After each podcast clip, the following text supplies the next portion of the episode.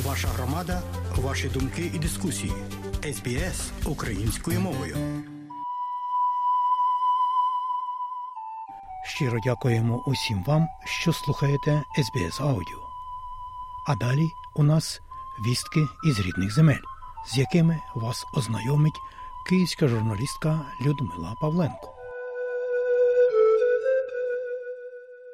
Низка державних лідерів планує відвідати Україну 24 лютого у другу річницю російського повномасштабного вторгнення. Про це повідомив прес-секретар президента України Сергій Никифоров. Він також анонсував онлайн засідання Великої сімки за участю України. А 25 лютого відбудеться конференція військово-політичного керівництва країни за участі президента Зеленського. Українцям обіцяють чесну розмову про майбутнє. Ми будемо говорити про різні аспекти майбутнього України, про, скажімо, майбутнє нашої армії, про її розвиток, про запровадження сучасних технологій. Будемо говорити про нашу інтеграцію до ЄС та НАТО, що вже зроблено і що буде, про гарантії безпеки. Будемо говорити про ментальне здоров'я, відновлення психічне і фізичне здоров'я українців, які постраждали під час війни. Україна працює з усіма країнами Групи 7, зокрема Японією, щодо підписання угоди про гарантії безпеки, повідомив прем'єр-міністр України Денис Шмигаль у Токіо після конференції з економічного розвитку та відбудови України. Додам, що на конференції було підписано 56 документів про співпрацю між Україною та Японією.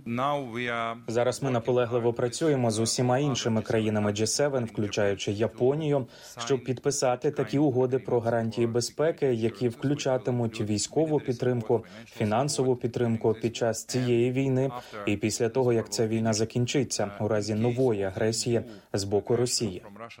Україна також близька до підписання угод про гарантії безпеки з Нідерландами і Данією. Про це поінформував керівник Офісу президента України Андрій Єрмак, додавши, що продовжуються переговори із Італією, Канадою та багатьма іншими країнами. Тому так, ми очікуємо дуже скоро, що цих угод буде ставати більше, але все ж таки, ви знаєте, для нас дуже важливо, працює потужна команда для того, щоб кожна угода, вона була дуже змістовна, вона виходила за рамки отаких базових умов, які були закладені в Вільнюську декларацію. Нагадаю, на Вільнюському саміті НАТО країни Групи 7 підписали декларацію про гарантії безпеки України, до якої згодом приєдналося ще кілька десятків країн. Ця декларація передбачає згоду країни-підписанта на укладення двостороннього договору з Україною. У договорі йдеться не лише про військову допомогу, а й про фінансову та економічну підтримку. Угоди передбачають гарантію допомоги Україні в разі повторної агресії Росії. Такі документи вже підписані з Великою Британією, Німеччиною та Францією.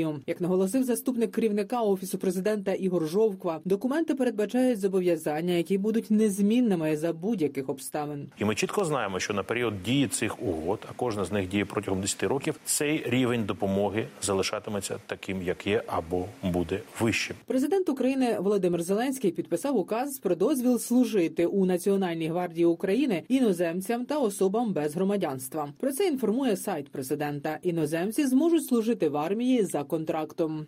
Україна адаптує інфраструктуру для американських винищувачів F-16. Як розповів речник повітряних сил Збройних сил України Юрій Ігнат, інфраструктура повинна бути захищена засобами протиповітряної оборони і протибалістики, і проти крилатих ракет та дронів. Підготувати капітально потрібні роки, мабуть. Ідеально сьогодні було б взагалі під землю заховати, як там Іран це робить, так аби подавати такі залізобетонні сховища, які б протистояли балістичним ракетам. Тут потрібно літаки дійсно захищати. Адаптація – це те, що дозволить йому виконувати завдання з наших злітно-посадкових смуг і отримуватись на наших аеродромах. Російська армія розгорнула уздовж українського кордону 48 пускових установок «Іскандер». Про це заступник начальника Головного управління розвідки України Міністерства оборони генерал-майор Вадим Скібіцький повідомив в інтерв'ю агентству «Інтерфакс Україна». Також окупанти створили додаткову тактичну групу, яка застосовується для пусків саме балістичних ракет з території Росії. За інформацією Скібійського,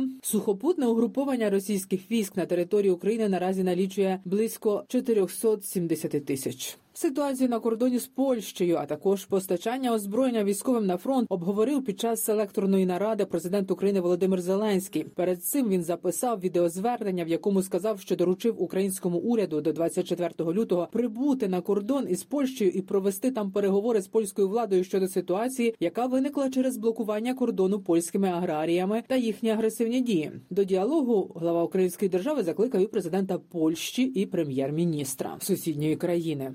Ця блокада на кордоні, на жаль, додає загроз і для постачання зброї нашим хлопцям на фронт. І я прошу тебе, Дональде, пане прем'єр-міністре, теж приїхати до кордону. Анджею, пане президенте, я прошу тебе підтримати цей діалог. Це національна безпека. Ми не маємо це затягувати. Найближчі дні дають нам шанс це зробити. Я готовий бути також на кордоні разом із нашим урядом. І я хочу звернутися зараз до Єврокомісії. Треба зберегти єдність в Європі. Це фундаментальний інтерес Євросоюзу. У інтерв'ю Українському радіо президент Польщі Анджей Дуда заявив, що блокада кордонів – це наслідок російського нападу на Україну, а також сказав про те, що це проблема конфлікту інтересів між фермерами і виробниками сільськогосподарської продукції в Україні. Дуда висловив сподівання, що цю проблему можна буде вирішити шляхом переговорів. Прошу звернути увагу, що у нас були певний час тому протести водіїв, профспілок, також асоціації водіїв вантажівок. І цей протест був зупинений саме в результаті переговорів з владою. В результаті домовленостей, які були досягнуті, можна сказати, в тристоронній формулі Польща, Україна, водії. Сподіваюся, що таким же чином можна буде вирішити і це питання мирним шляхом, шляхом переговорів. У нас в Польщі демократична система. У Польщі ніхто не може напасти на людей, які мирно протестують, які відстоюють свої інтереси. Це не дозволено. Це протизаконно. Нагадаю, у Польщі фермери від 9 лютого почали загальнонаціональний страйк, заблокували 6 пунктів перетину на кордоні з Україною. Поблизу пункту Медика-Шигинін вони перекрили залізницю та розсипали збіжжя із зерновозів, яке йшло транзитом до Німеччини. Подекуди не пропускали пасажирські автобуси і легкові автомобілі. Поводилися агресивно, вигукували дискримінаційні гасла щодо українців. Після приїзду поліції польські страйкарі частково розблокували рух. Акція запланована щонайменше до 10 березня. Польські фермери проти запровадження посилених екологічних вимог Green Deal, імпорту агропродукції з України та вимагають сильнішої підтримки урядом тваринництва. У відповідь на польські блокування українські перевізники почали свою акцію протесту. Вони вимагають розблокування кордону і відновлення нормального руху транспорту. 49 осіб отримали реальні вироки у справах щодо розстрілу протестувальників у Києві під час Революції Гідності у лютому 2014 року. Переважно це правоохоронці і так звані тітушки. Про це повідомила радниця з комунікації Державного бюро розслідувань Тетяна Сап'ян. Розслідування щодо посадовців, які віддавали накази вбивати людей, зокрема і щодо тодішнього президента-втікача Януковича, досі триває. Наразі обирається склад суддів, які розглядатимуть справи, в яких фігурують високопосадовці часів Майдану. Підозрюваним загрожує довічне ув'язнення. Високопосадовці обвинувачуються, по-перше, за організацію терористичних актів, за перевищення влади і, звичайно, що державна зрада. Ми з вами говоримо про головних керівників того періоду. Усі вони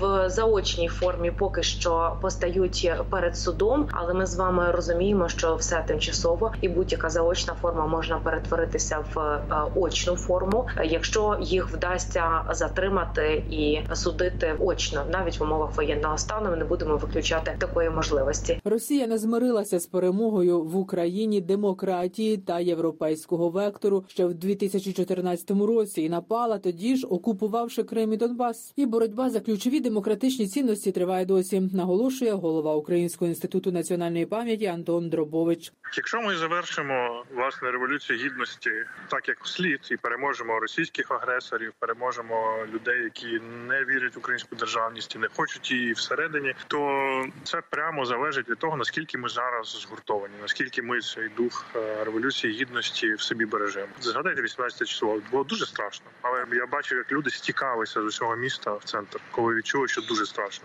Люди не знали точно, що буде, але не могли допустити поразки гідності. Тому, якщо ми вчинимо так само, буде все на належному рівні. Звісно, якщо ми опустимо руки, то, можливо, ніхто і не згадає про цю подію, бо ми програємо цю війну. 20 лютого в Україні День пам'яті Героїв Небесної Сотні. Небесною Сотнею названо 107 убитих учасників Революції Гідності та активістів Майдану. Уперше їх так назвали під час церемонії прощання на Київському Майдані 21-22 лютого 2014 року. Український дисидент, політик та борець за незалежність Степан Хмара помер у віці 86 років. Останнім часом Хмара тяжко хворів і проходив лікування як в Україні, так і за кордоном. Попри погане самопочуття в останні місяці життя, він продовжував активно провадити громадську діяльність. Зокрема, навесні та влітку 2023 року Степан Хмара брав участь у судових процесах над беркутівцями, які розстрілювали мирний Майдан у 2014 році. 50% українок, які виїхали до Польщі, не планують повертатися в Україну. 53% з них приїхали з дітьми. Працює у Польщі кожна друга українка, яка втекла від війни. 63% опитаних працюють саме в Польщі, решта віддалено або в інших краях. 47% їхніх дітей ходять у польські школи. 83% жінок мають вищу освіту. Це результати соціологічного опитування, проведеного науковцями міждисциплінарної лабораторії досліджень війни в Україні при університеті у Кракові, інформує польське видання «Rzeczpospolita». На запитання, що може спонукати українських жінок повернутися на батьківщину, 67% відповіли, що закінчення війни, 38% про те, що до цього може спонукати добре оплачувана робота, любов до України, повернення додому, 31% опитаних, 28% повернуться, коли в Україні буде вищий рівень життя, і бажання жити та розвивати Україну висловили 27% опитаних в Польщі українок. Людмила Павленко із Києва для SBS Audio.